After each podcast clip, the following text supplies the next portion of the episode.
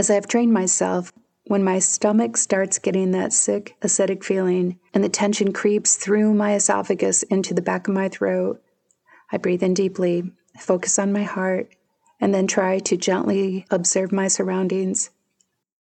The ballroom of the landmark Fairmont Copley Hotel in Boston is majestic. The gold pattern Renaissance inspired ceiling seems like an easy three stories high. Exquisitely detailed, patterned sculpted garlands drape the top of the walls like a wedding cake. As I calm a little, I notice the crystal chandeliers that sprinkle down and dance across the room and grace it with the perfect level of light for focus and comfort. The room is covered with a semi plush red diamond patterned carpet, and the air smells slightly like fresh coffee, the expensive kind, served not in paper but ceramic cups. The beautiful room is brimming with healthcare professionals, mainly physicians, for a publishing conference in a style that only the Harvard Medical School could achieve. I'm guessing about that last part, though, whether Harvard Med does it better, since I have never attended a conference at any medical school, ever.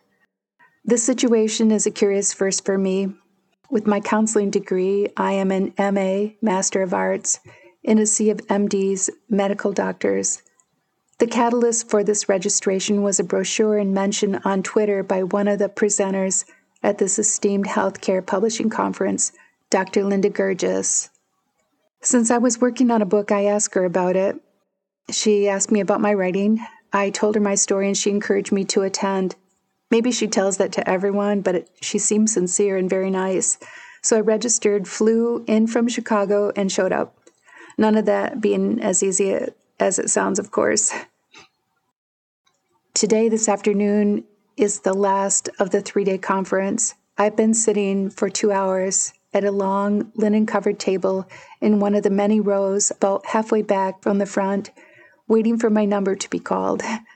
Kristen, the tall, athletic, sandy blonde woman next to me, has a growing stack of used tissues wadded up in front of her next to an oversized bottle of hand sanitizer.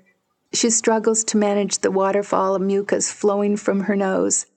It's her third day of a miserable cold, but we silently bonded on the first day. During one bad dripping nose moment, I shyly poured her a glass of water from the icy glass pitcher in front of us. She smiled a little. Even in her misery, she knew I had her back, and today she had mine. The publishing conference finale involves giving a 70 second presentation, a pitch on our projects in front of 350 participants, mainly physicians, and a group of 20 judges, comprised of literary agents, publishers, book coaches, and retailers. This is led by Dr. Julie Silver, a professor at the Harvard School of Medicine. I had signed up for this pitch portion of the publishing conference along with 70 other brave participants. I listened as one by one impressive people gave their impressive pitches about their books. There's a president's physician who has worked for more than two administrations in the White House, a neurologist and a professor from the Harvard Medical School, deans and other faculties of Ivy League medical schools and all other medical schools on both coasts and in the middle of the United States, best selling book authors with sequels to important health books. I waited and waited for my number to be called. What am I doing here? What was I thinking of signing up for this?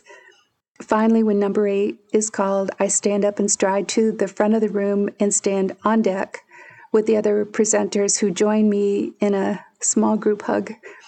It wasn't only the world's worst, most intense fear, public speaking, kicking in for me. I was describing a book on the most horrible and potentially shaming event in my life. My name is called. I stalk across the front of the stage. Not that I felt confident. I hope that walking hard will grip my high heels into the floor and help me not trip. I lock on the side of the podium, take three steps up, adjust the microphone for my tall body, and am given the signal. I am frozen on the inside, my brain. I can feel the attention of the room warm on my face.